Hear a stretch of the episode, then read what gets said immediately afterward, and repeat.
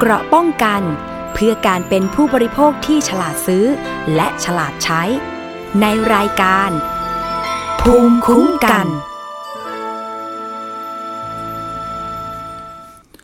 สวัสดีครับ ยินดีต้อนรับคุณผู้ฟังทุกท่านนะครับ เข้าสู่รายการภูมิคุ้มกัน รายการเพื่อผู้บริโภคนะครับที่จะมาบอกเล่าสาระความรู้ เพื่อเตือนภัยเพื่อ เสริมภูมิคุ้มกันให้กับคุณผู้ฟังนะครับในการที่จะป้องกันปัญหาไม่ให้ตกเป็นเหยื่อมิจฉาชีพนะครับในการซื้อสินค้าหรือบริการต่างๆนะครับผม วันนี้ออกอากาศประจำวันศุกร์ที่ 15 เมษายน พุทธศักราช 2565 พบกับผมประพาสเลิศวิไลดำเนินรายการนะครับ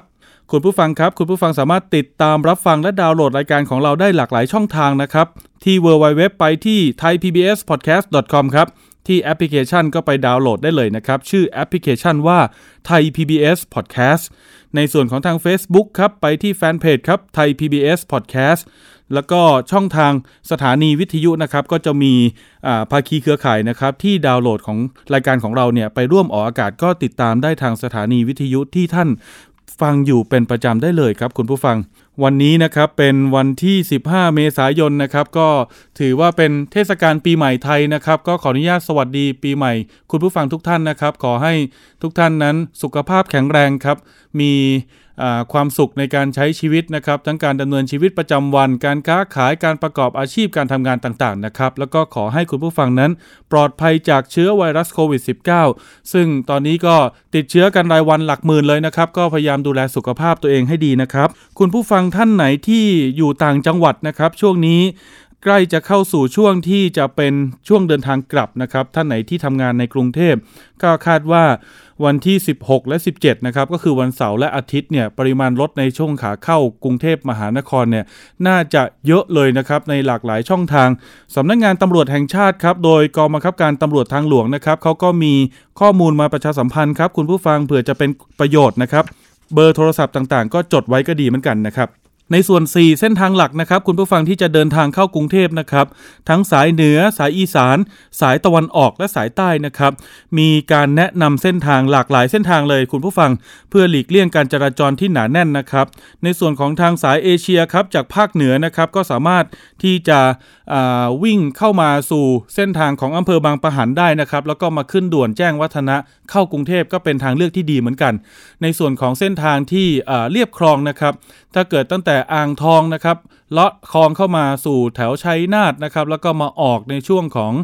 อำเภอบางปะหันนะครับก็สามารถหลีกเลี่ยงการจราจรที่ติดขัดบนถนนสายเอเชียได้ ในส่วนของวงแหวนตะวันตกครับให้เดินทางมาทาง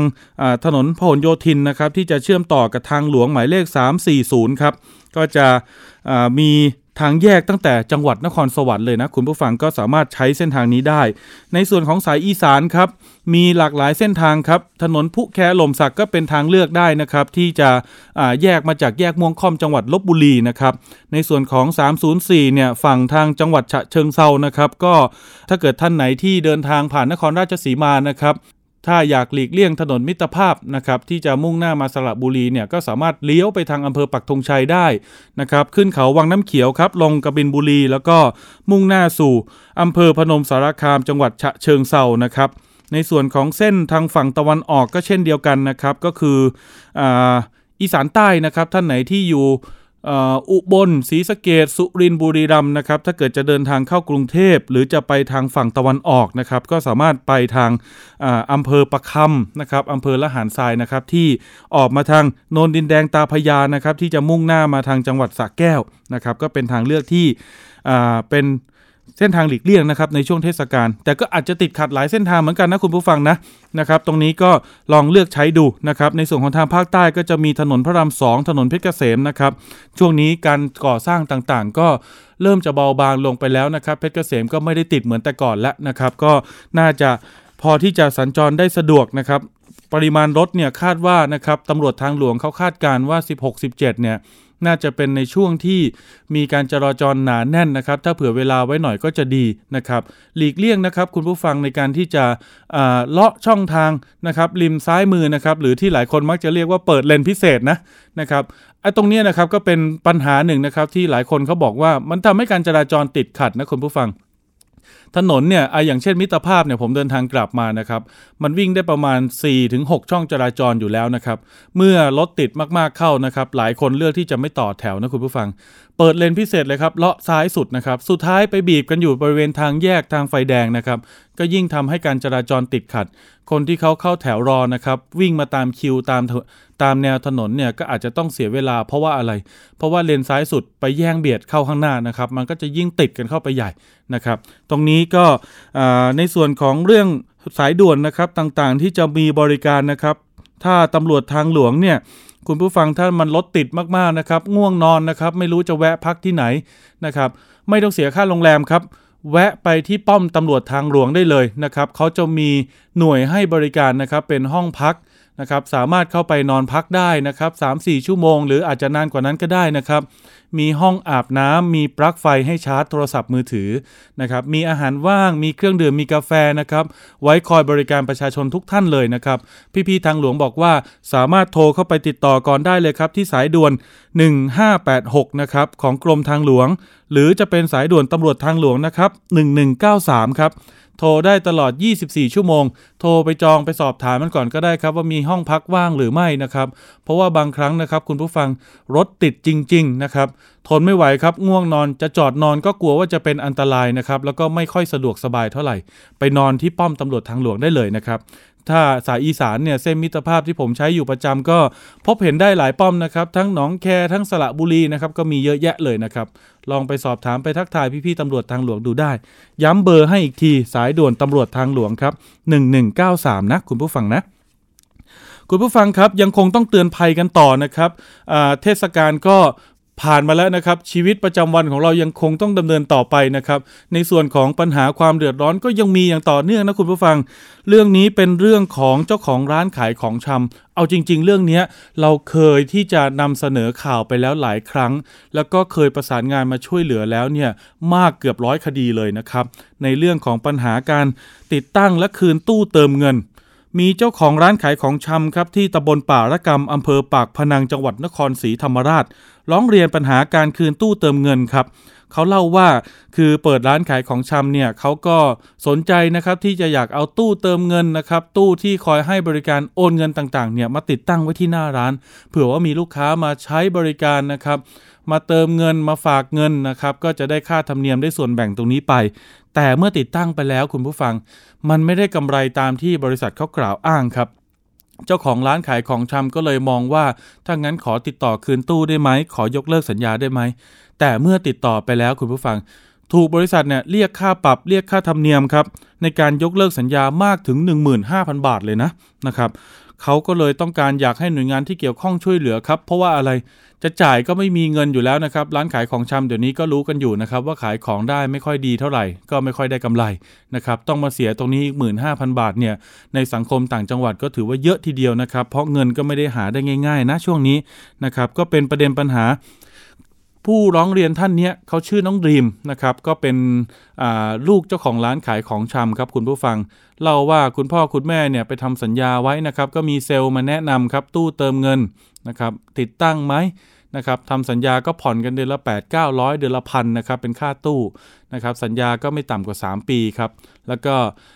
ในการให้บริการเนี่ยถ้าเกิดมีค่าธรรมเนียมมีอะไรต่างๆเนี่ยทางบริษัทก็จะแบ่งกำไรจากค่าธรรมเนียมนี้ให้กับทางเจ้าของตู้นะครับเจ้าของร้านขายของชำที่ลงตู้ไว้เนี่ยแหละครับแต่บางครั้งนะครับตู้เติมเงินดังกล่าวเนี่ยมันไม่ได้สร้างกำไรนะครับก็เดือดร้อนครับพยายามขอความเห็นใจเขาแล้วนะครับว่าไม่ฟ้องได้ไหมไม่เรียกเงิน 15,000 บาทนี้ได้ไหม ฉันผ่อนมากี่งวดกี่งวดแล้วยกให้ไปเลยนะครับ แล้วก็คืนตู้นี้ไปพอจะได้หรือเปล่า ทางบริษัทก็บอกว่าไม่ได้นะครับ ถ้าเกิดว่าไม่จ่ายก็อาจจะมีการฟ้องร้องกันเกิดขึ้น ตรงนี้ก็เป็นประเด็นปัญหาครับที่ทำให้หลายคนเนี่ยไม่สบายใจนะครับ เพราะว่าแบกรับภาระตรงนี้ไม่ไหว พยายามติดต่อเซลล์ครับเซลล์ที่มาแนะนำมาขายตู้นะครับในตอนที่ทำสัญญากันเซลล์ก็บอกว่าได้กำไรแน่ๆนะครับแต่พอไม่ได้กำไรเนี่ยติดต่อไปเนี่ยเขาติดต่อไม่ได้นะครับ เซลล์บางคนก็ ลาออกไปแล้วนะครับ บางคนก็เปลี่ยนคนมาใหม่นะครับ ก็ไม่ยอมอีกนะครับ บอกว่าคนเก่าพูดยังไงฉันไม่รู้นะครับ แต่ว่าในตามกฎบริษัทเนี่ยมันต้องเป็นอย่างนี้ เป็นเรื่องที่อึดอัดครับข้องใจนะครับ ทางเจ้าของร้านขายของชำก็เลยมาขอความช่วยเหลือจากทางไทย PBS ซึ่งเคยรับเรื่องร้องเรียนในกรณีนี้ ผมเล่าเป็นข้อมูล background อย่างนี้ครับคุณผู้ฟัง เราเคยที่จะประสานงานไปยังหน่วยงานนะครับ ชื่อว่าสำนักงานช่วยเหลือประชาชนทางกฎหมาย แห่งเนติบัณฑิตยสภา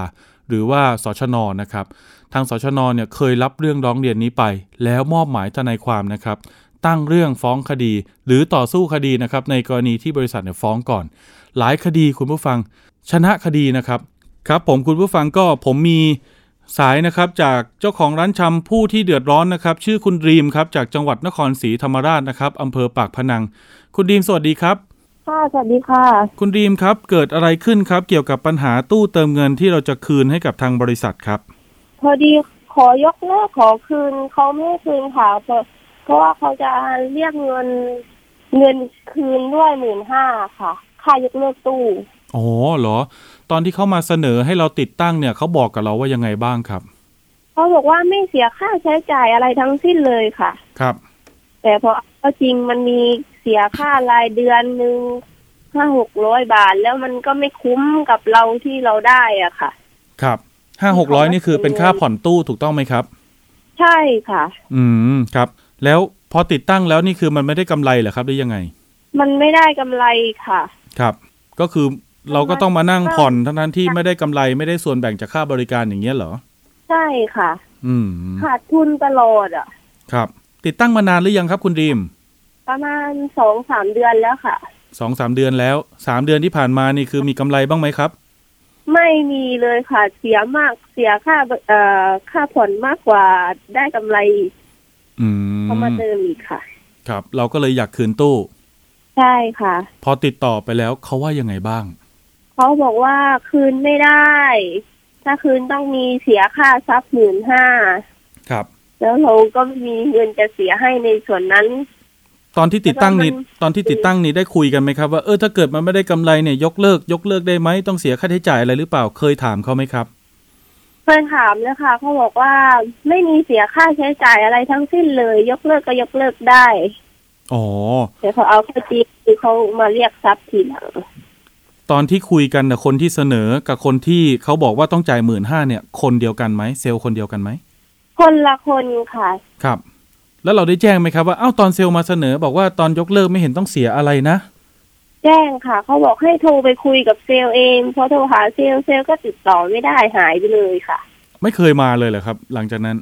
ไม่เคยมาไม่เคยโทรถามอะไรทั้งนั้น เราโทรติดต่อก็โทรไม่ได้ติดสายหนีบ้างครับอะไรบ้างค่ะ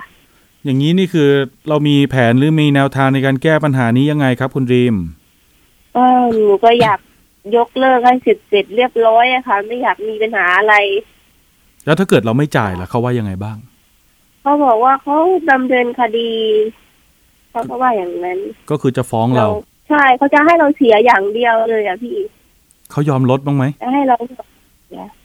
ไม่อะค่ะ ไม่เลย คือยืนยืนยื่นคำขาดเลยว่าต้องหมื่นห้าเท่านั้นถึงจะยกเลิกได้ ใช่ค่ะ อืมครับผม ได้ติดต่อร้องเรียนหรือขอคำปรึกษาไปยังหน่วยงานไหนบ้างครับ คุณดีมครับเอ่อติดต่อหน่วยงานของพี่อย่างเดียวเลยตอนนี้ อ๋อ ก็คือแจ้งมาที่ไทย PBS เนาะใช่ค่ะทำไมถึงแจ้งมาที่เราล่ะครับ พอดีไปหนูก็ไปค้นหาในเน็ตดูอะค่ะมันไม่มีทางออก ก็เห็นเจอเห็นเคยมีเคสพี่เคยช่วยไงครับอืมคิดว่าพี่อาจจะช่วยได้บ้าง หมื่นห้านี่สำคัญต่อครอบครัวเรายังไงบ้าง ก็ได้จ่ายอะพี่ครับ ได้จ่ายตั้งนานแหละดีกว่ามานั่งเสียหมื่นห้าคือเราทำงานเดือนหนึ่งหมื่นห้าได้ลูกค่าใช้จ่ายลูกสองคนอะอืมในครอบครัวได้ผ่อนลงผ่อนลดด้วยครับ ถ้าเกิดค่ะดีกว่ามานั่งเสียตรงนี้เปล่าๆอะมันไม่ได้อะไร แสดงว่าถ้าต้องมาจ่ายตรงนี้เนี่ยคือเราก็ไม่ไหวเหมือนกัน เราก็มีภาระค่าใช้จ่ายอยู่หลายอย่างใช่ใช่ไหมครับเนี่ย ค่าถามมันหนักมากเลยพี่ อืมครับ ที่อำเภอปากพนังจังหวัดนครศรีธรรมราชนี่คือมีศาลตั้งอยู่ที่อำเภอนั้นเลยถูกต้องไหมครับน้องดีม ใช่ค่ะ อืม น้องดีมรู้จักสำนักงานอายการคุ้มครองสิทธิ์ไหมครับ รู้จักค่ะ เคยไปไหมเคยผ่านไหมครับ เคยผ่านแต่ไม่เคยเข้าไปค่ะ อืม ครับผม ถ้าเกิดอย่างนี้นะ เดี๋ยวผมแนะนำให้นะครับ คุณผู้ฟังฟังและติดตามไปด้วยนะครับ เผื่อท่านไหนเป็นเจ้าของร้านขายของชำติดตั้งตู้แล้วเจอปัญหาแบบนี้นะครับ พอดีตอนแรกเนี่ยผมประสานกับทางท่านอาจารย์ปรเมศอินทรชุมนุมเหมือนกันนะครับ ท่านเป็นอายการแล้วก็เป็นอดีตกรรมเออไม่ใช่เป็นกรรมการของสำนักงานช่วยเหลือประชาชนทางกฎหมาย แห่งเนติบัณฑิตยสภานะครับน้องดีม ชื่อชื่อย่อหน่วยงานเนี่ยชื่อว่าสชนนะครับ แล้วก็เป็น ในส่วนของทางอายการด้วยนะครับ ท่านก็เป็นผู้เชี่ยวชาญที่คอยดูแลและช่วยเหลือคดีนี้นะน้องดีมนะ ค่ะ ครับผมท่านให้คำแนะนำไว้อย่างนี้ครับ พอดีท่านอาจารย์ติดขึ้นเครื่องนะครับ เดินทางไปต่างจังหวัดนะครับ ไปภารกิจนะครับ คุณผู้ฟังน้องดีม คือให้น้องดีมเนี่ยนะครับนำสัญญาครับ แล้วก็ถ่ายรูปของตู้เติมเงินดังกล่าวนะครับ ไปติดต่อที่สำนักงานอายการคุ้มครองสิทธิ์อำเภอปากพนัง จังหวัดนครศรีธรรมราชนะ พอรู้จักอยู่ค่ะใช่ไหมครับสำนักงานที่ตั้งเนาะ ค่ะ ครับ ช่วงนี้น่าจะยังติดเทศกาลสงกรานต์ก็เป็นวันหยุดราชการ เอาไว้สักวันจันทร์ที่ 18 หรืออังคารที่ 19 ก็ไปติดต่อก็ได้นะครับ ได้ค่ะ นะครับ มีเบอร์โทรศัพท์นะครับ ต้องดีมพร้อมจดนะ ค่ะ 075 ครับ ศูนย์เจ็ดห้าค่ะ 517 ค่ะ091 ศูนย์เก้าหนึ่งอันนี้คือสำนักงานอายการจังหวัดปากพนังเนาะนะครับเขาก็จะมีสำนักงานตั้งอยู่ที่อำเภอที่น้องอยู่เลยนะครับ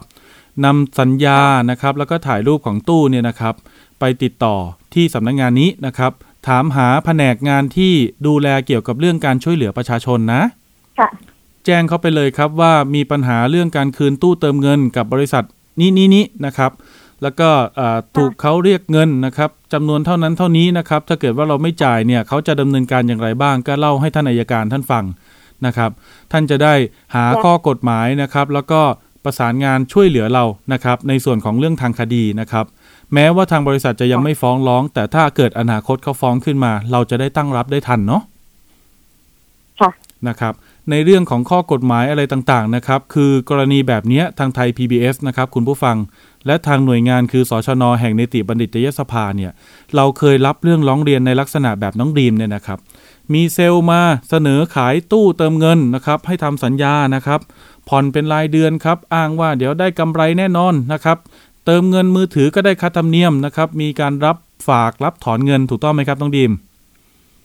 ใช่ค่ะ เออนะครับ แล้วก็ตู้เนี้ยสามารถจ่ายค่าใช้จ่าย เช่นค่าน้ำค่าไฟได้ด้วยนะครับ อะไรต่างๆนะครับ แต่เมื่อติดตั้งไปแล้วเนี่ยคือคือตอนติดตั้งก็บอกแล้วว่า ไม่เป็นไรลองตั้งดูก่อนนะครับ เซลล์ก็มักจะบอกอย่างเงี้ยนะครับ จากข้อมูลที่เราได้รับเรื่องร้องเรียนมานะ แล้วก็ถ้าเกิดว่าจะยกเลิกนะ ไม่ได้กำไรเนี่ยยกเลิกได้ไม่มีค่าใช้จ่ายนะครับ ก็เดี๋ยวเจ้าหน้าที่เขาก็มาเก็บตู้กลับคืนไปนะครับ แต่พอจะยกเลิกก็เจอปัญหาแบบน้องรีมนี่แหละคุณผู้ฟัง คือทางบริษัทเขาก็จะบอกว่าไม่ได้ ถ้าคุณยกเลิกคุณต้องเสียค่าธรรมเนียมหรือค่ายกเลิกนะนะครับ บางรายถูกเรียก 5,000 บางรายถูกเรียก 10,000 บางรายเนี่ยสูงสุดที่เราเจอและได้รับข้อมูลมาก็เหมือนน้องดีมเลยก็คือ 15,000 บาทนะครับ ถ้าไม่จ่ายก็จะฟ้องร้องนะครับ น้องดีมตอนนี้คือได้ ได้พูดคุยกับทางคุณพ่อคุณแม่หรือยังครับ ท่านกังวลมากน้อยขนาดไหน พูดคุยแล้วค่ะแกก็กังวลมากเหมือนกัน อืม แกก็อยากให้เรื่องจบเหมือนกัน แกไม่อยากค้างคาอะไรแล้วครับ ค่ะแกก็ไม่อุ่นใจ เพราะว่ากลัวจะโดนฟ้องบ้างอะไรบ้าง ครับผม ตอนนี้ตู้เติมเงินนี้เรายังเสียบปลั๊กให้บริการอยู่ไหมครับ หรือว่าถอดออกแล้ว ถอดแล้วค่ะ โอเค ก็ทาง อาจารย์นักกฎหมายท่านแนะนำอย่างนี้นะน้องดีมนะหนึ่งก็คือเตรียมเอกสารหลักฐานตามที่ผมบอกนะครับ ไปติดต่อที่สำนักงานอายการคุ้มครองสิทธิ์นะครับค่ะนะครับ บอกว่าประสานทางไทย PBS แล้วนะครับไทย PBS แนะนำมาให้มาติดต่อขอความช่วยเหลือที่สำนักงานแห่งนี้นะครับ แล้วก็อ่าในส่วนที่สองเนี่ยตัวตู้เองเนี่ยนะครับ ถ้าเกิดเราถอดออกแล้วเนี่ยแนะนำให้ถ่ายรูปเก็บไว้เป็นหลักฐานนะน้องดีมอ๋อนะครับ ถ้าเกิดว่าหาผ้าหาผ้าใบอะไรมาห่อไว้ได้นะครับ ก็ห่อเก็บไว้ให้ดี อย่าให้มันเสียหายนะครับ อย่าให้ไปโดนแดดโดนฝนหนูห่อไว้เรียบร้อยแล้วอ่าใส่ลังไว้ให้เรียบร้อยเลยครับ ก็ห่อเก็บไว้ใส่ลังไว้อย่างนั้นถูกต้องแล้วครับ เพื่อที่จะให้ตู้เขาเนี่ยไม่เสียหายนะครับ ไม่งั้นเดี๋ยวเวลาเขามารับตู้คืนเขาจะอ้างได้ว่า โอ้ยเอาตู้กลับไม่ได้หรอกเสียหายเนี่ยคุณต้องจ่ายค่าซ่อมตู้นะนะครับ แต่ถ้าเก็บเรียบร้อยแบบเนี้ยใส่กล่องเรียบร้อยก็โอเคครับ ก็ในเรื่องของสัญญาเรื่องการติดต่อเจรจากับทางบริษัทเนี่ยก็ติดต่อทางอายการ เดี๋ยวให้อายการท่านเป็นตัวแทนในการพูดคุยเนาะได้ค่ะนะครับ ตรงเนี้ยทั้งหมดเนี้ยฟรีนะครับ ไม่มีค่าใช้จ่ายนะครับ ในการติดต่อขอความช่วยเหลือนะน้องรีมค่ะขอบคุณค่ะนะครับ เป็นไงบ้างครับ พอเห็นแนวทางบ้างหรือยัง พอได้เห็นแล้วค่ะเนาะสบายใจขึ้นนะขอสักนิดนึงอ่านะครับค่ะก็เดี๋ยวพอวางสายจากตรงเนี้ยนะครับ ก็ลอง เล่าให้คุณพ่อคุณแม่ฟังดูนะครับ ว่าพอจะมีแนวทางแบบเนี้ยนะครับ แล้วก็เราก็ไปติดต่อ ถ้าเกิดว่าสัญญาเป็นชื่อของคุณพ่อเป็นคนทำนะครับ ไม่ใช่น้องดีมเป็นคนทำเนี่ย ในวันที่ไปก็แนะนำว่าให้คุณพ่อไปด้วยนะ ค่ะได้ค่ะนะครับ ก็คือให้เจ้าตัวท่านไปเซ็น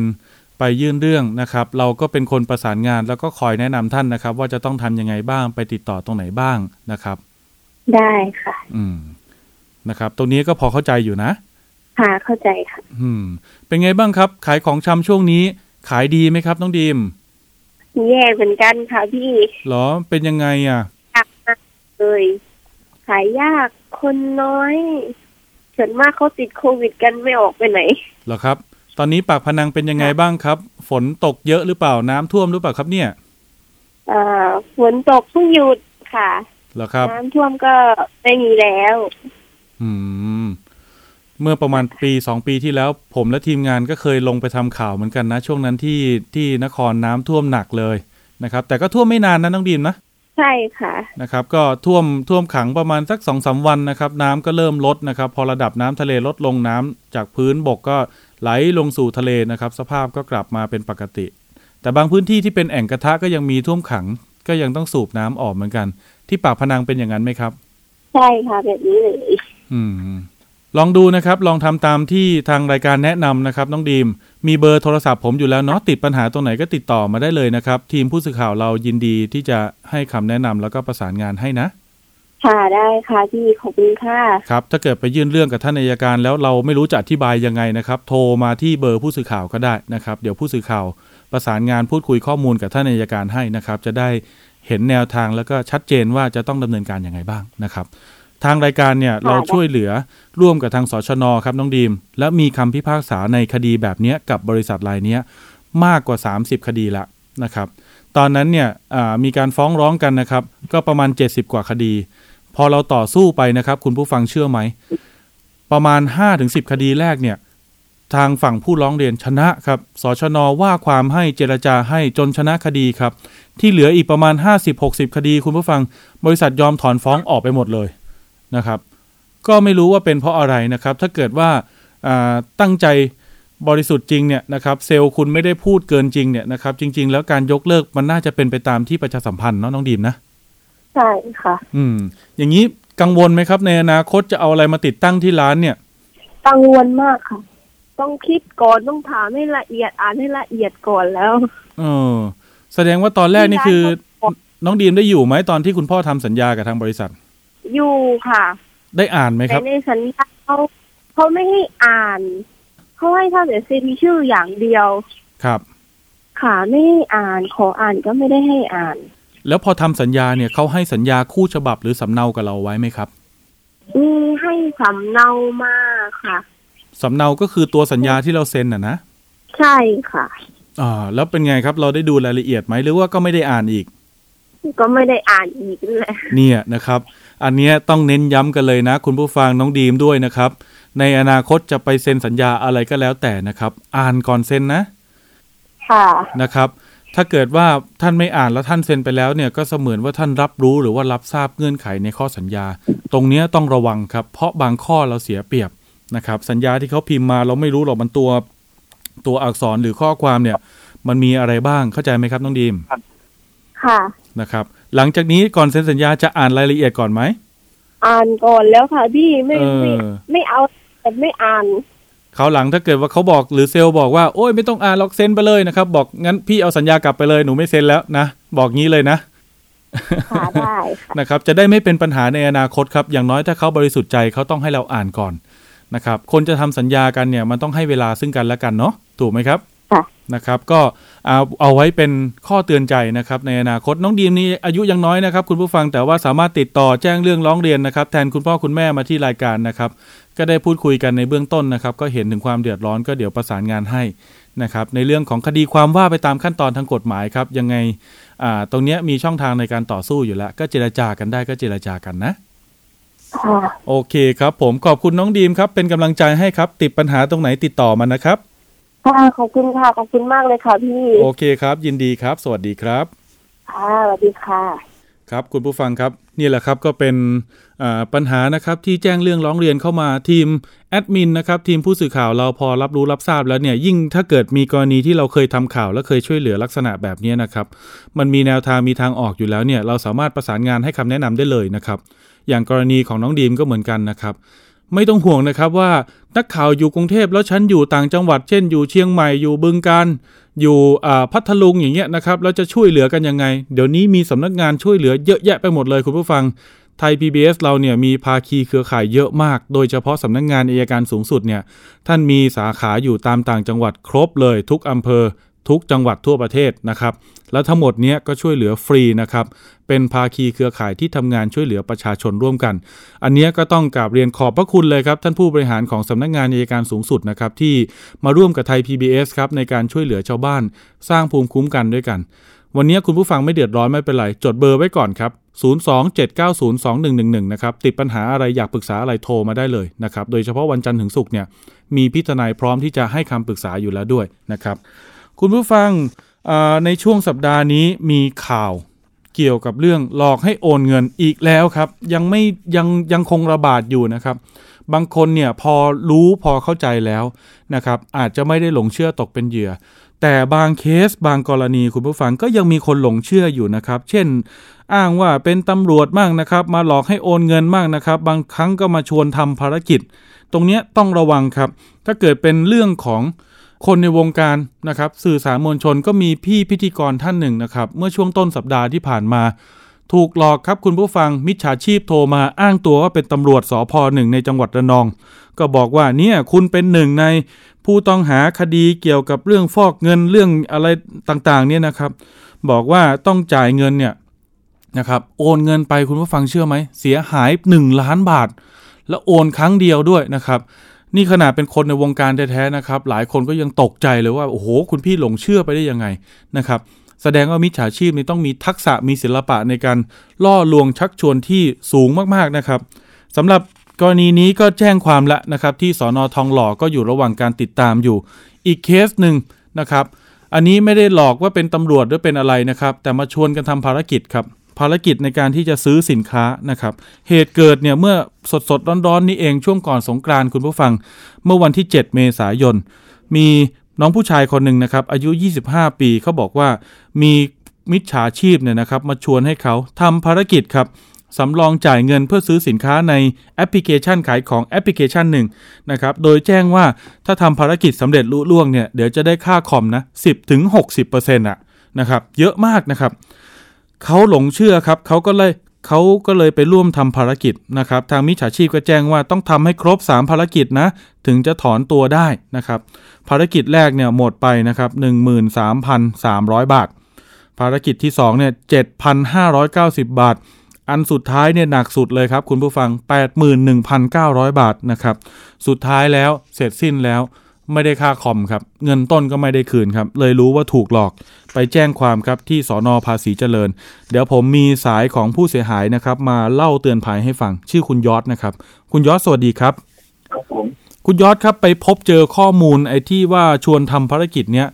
ไปเจอได้ยังไงครับทำไมเราถึงไปสนใจข้อมูลนั้น มีคนก็ส่งข้อความเข้ามาครับให้ร่วมทำภารกิจส่งที่ได้ค่าคอมมิชชั่นครับส่งมาทางไหนคุณยอดทางไลน์หรือว่า SMS ครับครับส่ง ส่งมาในไลน์ครับผม เป็น user ที่เรารู้จักไหมครับ หรือว่าเป็น user ที่ add สุ่มๆเข้ามา add สุ่มๆเข้ามาครับ ครับเขาเสนอเงื่อนไขยังไงบ้างคุณยอดเล่าให้ฟังหน่อย ก็เหมือนให้เราสำรองจ่ายเงินเพื่อซื้อสินค้าใน Shopee ครับครับแล้วเราจะได้ค่าคอมมีสิบเปอร์เซ็นต์ครับให้เราสำรองจ่ายเงินไปก่อนนะครับ แล้วเขาจะให้ค่าคอมกลับกลับมาครับ แล้วปรากฏว่าผมก็โอนตังไปทั้งหมดสี่ครั้ง แล้วเขาก็ไม่มีการโอนค่าคอมมาให้ผมเลยแล้ว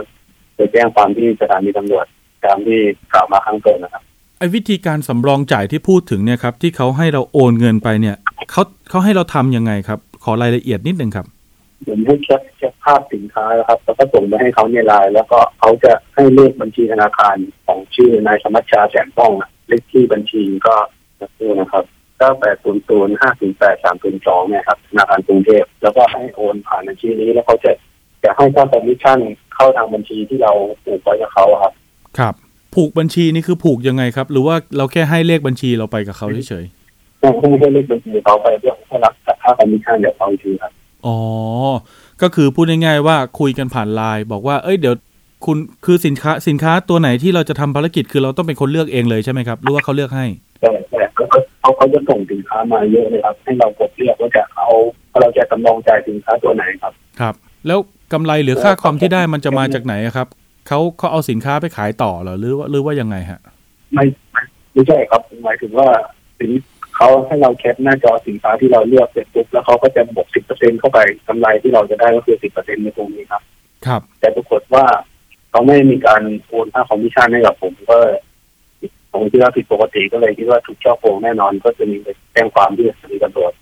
แสดงว่ายอดแรกเนี่ยคือสองหมื่นบาทที่โอนไปเนี่ย ถ้าเกิดว่ามันได้ตามที่เขาบอกจริงเนี่ยเขาต้องโอนกลับมาให้เราพร้อมเงินต้นคือสองหมื่นสองพันบาทถูกต้องไหมครับ ใช่ใช่ครับก็คือเงินต้ต้นนเขาบอกว่าครับคุณผู้โชคดีได้ได้คอมมิชชั่นเพิ่มขึ้นเป็นยี่สิบเปอร์เซ็นต์แต่คุณต้องทำอีกสามภารกิจถึงจะสามารถถอนเงินได้ ผมก็เลยไม่รู้จะทำยังไงดีก็เลยต้อง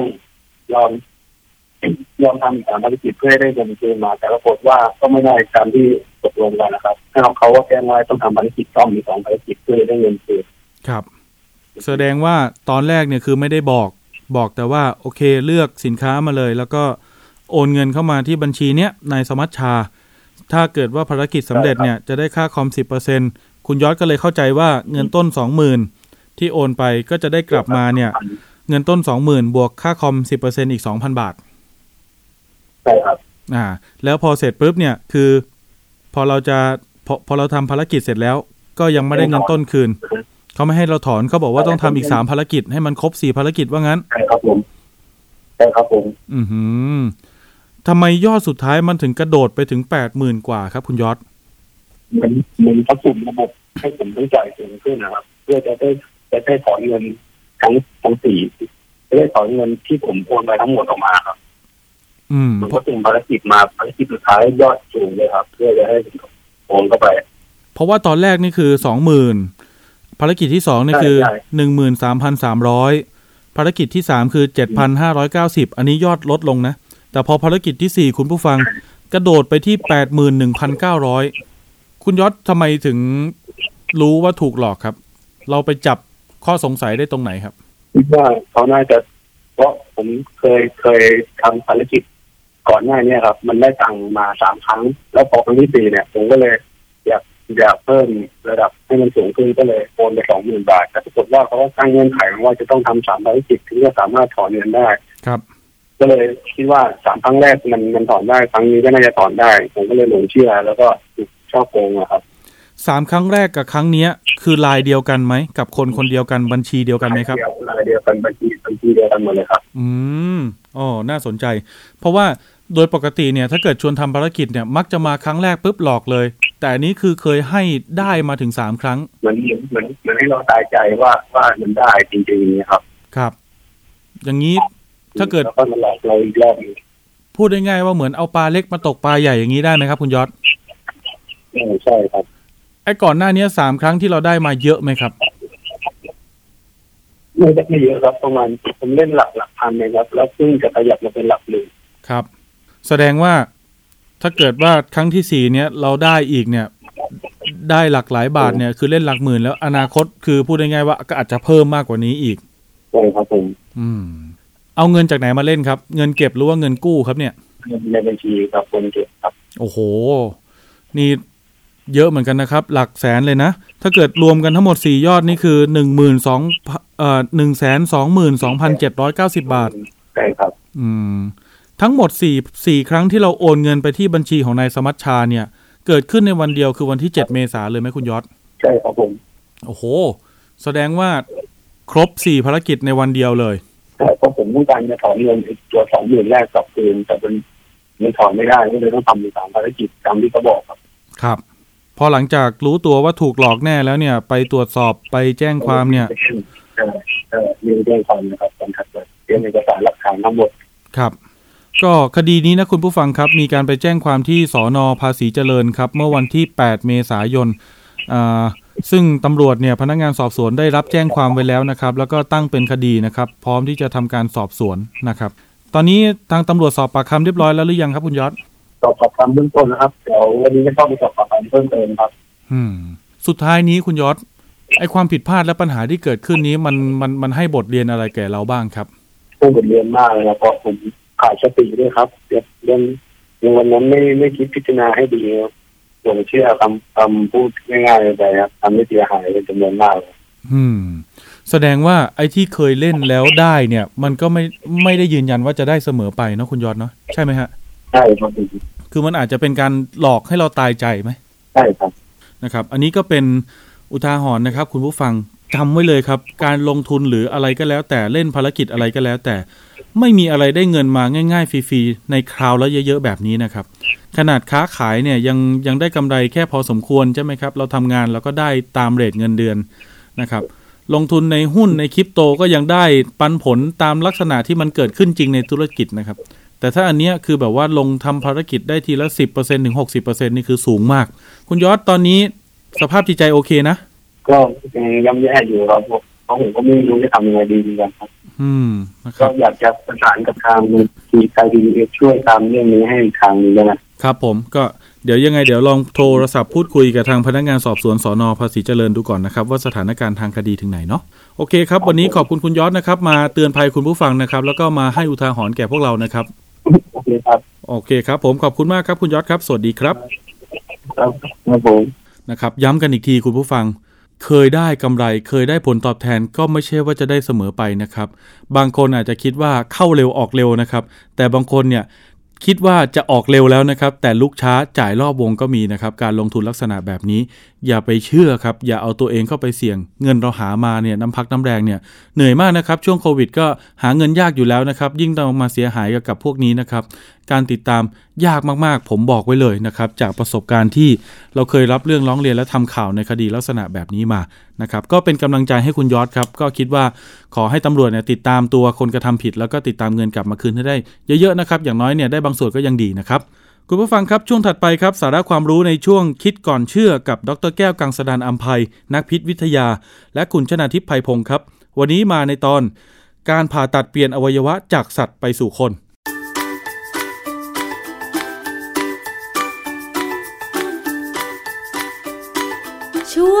คิดก่อนเชื่อ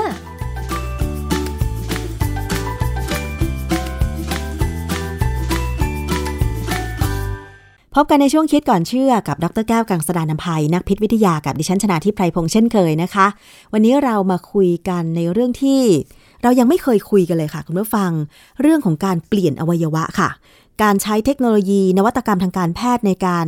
เปลี่ยนอวัยวะ จากอีกคนหนึ่งไปสู่อีกคนหนึ่ง แต่ล่าสุดค่ะคุณผู้ฟัง มีนวัตกรรมทางการแพทย์ใหม่ยิ่งกว่านั้นก็คือ การนำอวัยวะของสัตว์อย่างเช่นหมู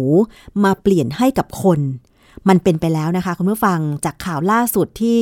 แพทย์จากมหาวิทยาลัยแมริแลนด์ค่ะ ได้รับอนุญาตฉุกเฉินจากสำนักงานคณะกรรมการอาหารและยาของสหรัฐนะคะ ให้ทดลองปลูกถ่ายหัวใจ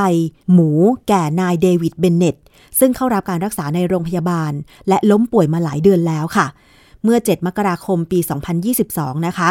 นายเบนเนตเนี่ยนะคะวัย 57 ปี ได้กลายเป็นมนุษย์คนแรกที่ได้รับการปลูกถ่ายหัวใจจากหมูค่ะ ก่อนที่เขาจะได้รับการปลูกถ่ายหัวใจจากหมูเนี่ย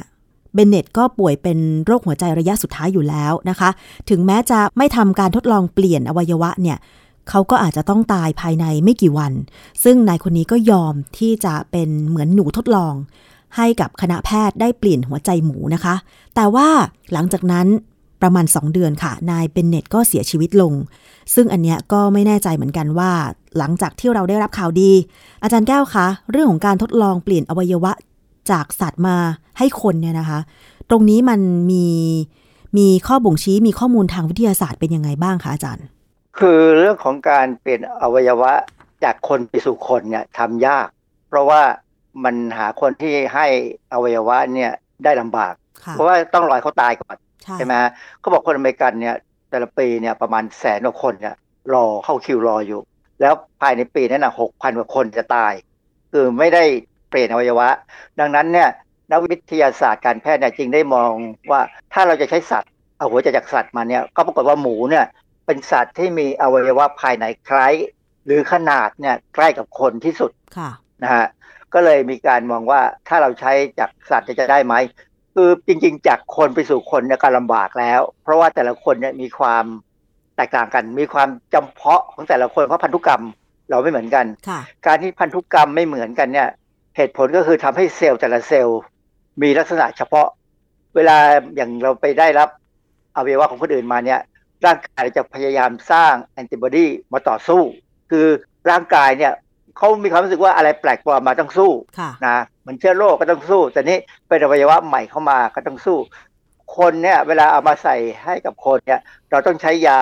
กดภูมิคุ้มกัน ลดปริมาณการต่อสู้ ซึ่งคนที่ได้รับอวัยวะก็จะอยู่ได้ช่วงหนึ่งอะนะอาจจะสิบปี และส่วนใหญ่ก็จะเสียชีวิตเหตุผลก็คือว่า ยากดภูมิคุ้มกันเนี่ย มันจะไปทำลายไตทำให้ไตทำงานหนักค่ะผมเห็นมาแล้วอะคนที่ทำงานนี่เขาเอาไตให้ลูกเขาเนี่ย ก็อยู่ได้ประมาณสิบปีลูกก็ไปนะฮะอ๋อก็ ถือว่าเป็นสิ่งที่ต้องเข้าใจนะว่ามันไม่ได้นานหรอกนะฮะค่ะ อาจารย์จากคนสู่คนก็ว่ายากแล้วทีนี้การผ่าตัดเปลี่ยนเอาหัวใจหมูมาใส่คนเนี่ย แล้วทำให้นายเบนเน็ตต้องเสียชีวิตหลังจากที่ปลูกถ่ายไปสองเดือน สาเหตุเพราะอะไรคะในงานวิจัยหรือว่าข่าวบอกไหมคะ เออความจริงมีข่าวออกออกมาเหมือนกันนะ ที่เขาจะบอกว่า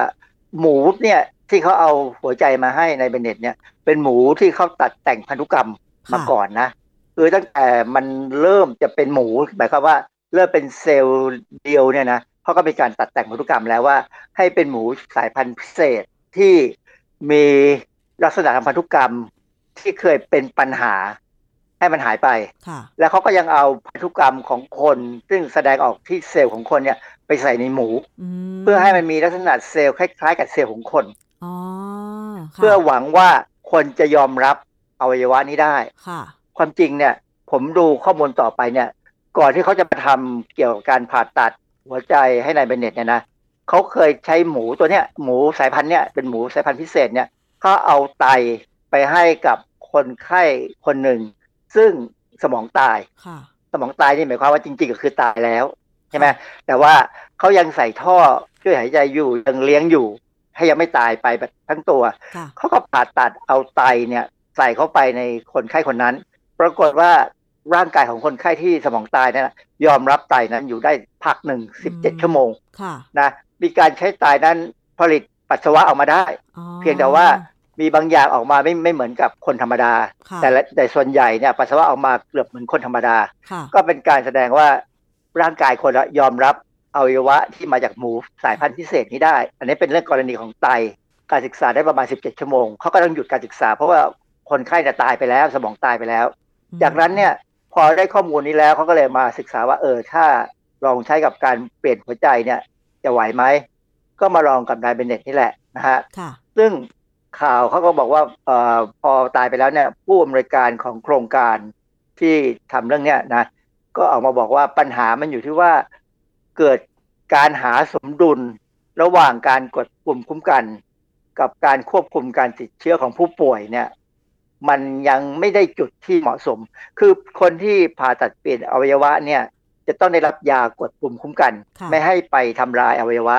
แต่ว่าภูมิคุ้มกันพอมันต่ำลงไปแล้วเนี่ย ก็จะติดเชื้อง่าย หมอก็ต้องให้ยาปฏิชีวนะค่ะ ประเด็นคือพอให้แล้วถ้ามันไม่ไม่พอดีกันเนี่ย มันไปมีผลกับอวัยวะอื่น ปรากฏว่าในเบนเน็ตเนี่ย เขามีปัญหาแล้วอวัยวะเนี่ยมันเริ่มสูญเสียการทำงานไปหลายส่วน ไม่ใช่เฉพาะที่หัวใจค่ะมันเป็นที่อวัยวะส่วนอื่นด้วยอ๋อก็สรุปแล้วเขาอยู่ได้สองชีวิตเขามีความสุขในช่วงสองเดือนเนี่ยครอบครัวก็มีความสุข ก่อนจะเสียชีวิตเนี่ยเขาก็รู้ตัวอยู่แล้วว่าเขาไม่ไหวแล้วค่ะ เพราะฉะนั้นเนี่ยจากงานวิจัยทำให้เราเห็นว่า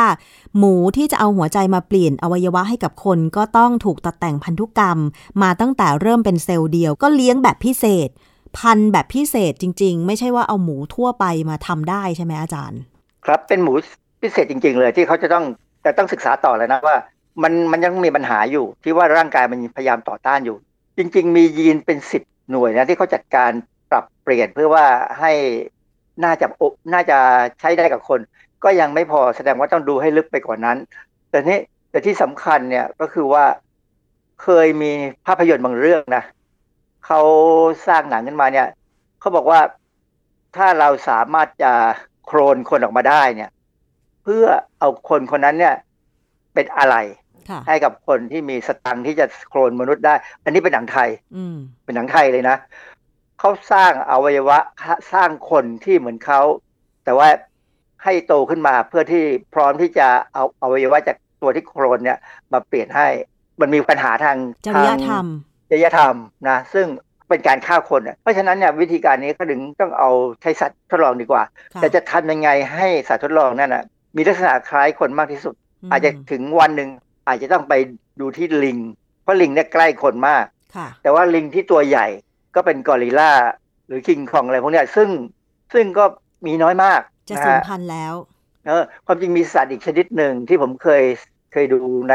กระบวนการทางวิทยาศาสตร์เนี่ยคือหมีค่ะ หมีเนี่ยมีอวัยวะหลายอย่างคล้ายคนมาก เวลาเขาจะทดลองเรื่องการให้รถยนต์เนี่ยชน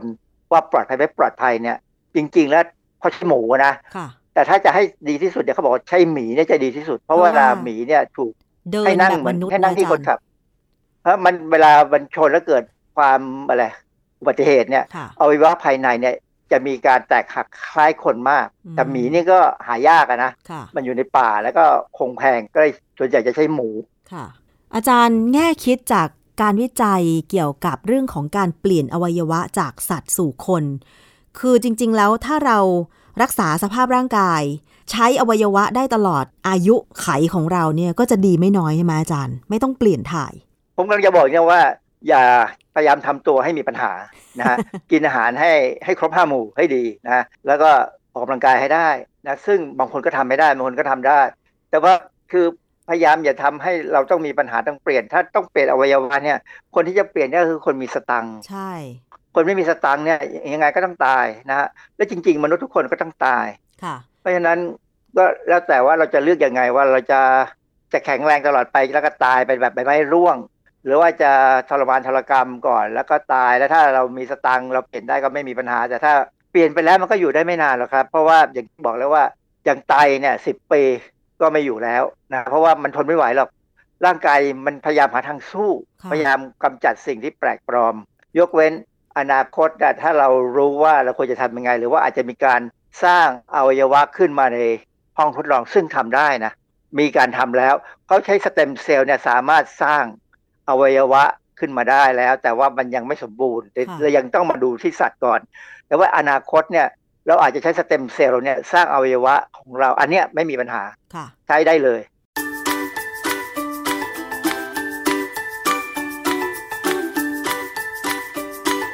ช่วงคิดก่อนเชื่อ